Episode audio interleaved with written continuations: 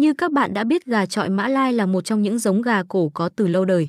Chúng có nguồn gốc từ bán đảo Malaysia ở vùng Đông Nam Á. Tuy nhiên những người dân đã phát hiện chúng ở một số khu vực như phía Bắc Ấn Độ, Indonesia và một số nơi của Malaysia.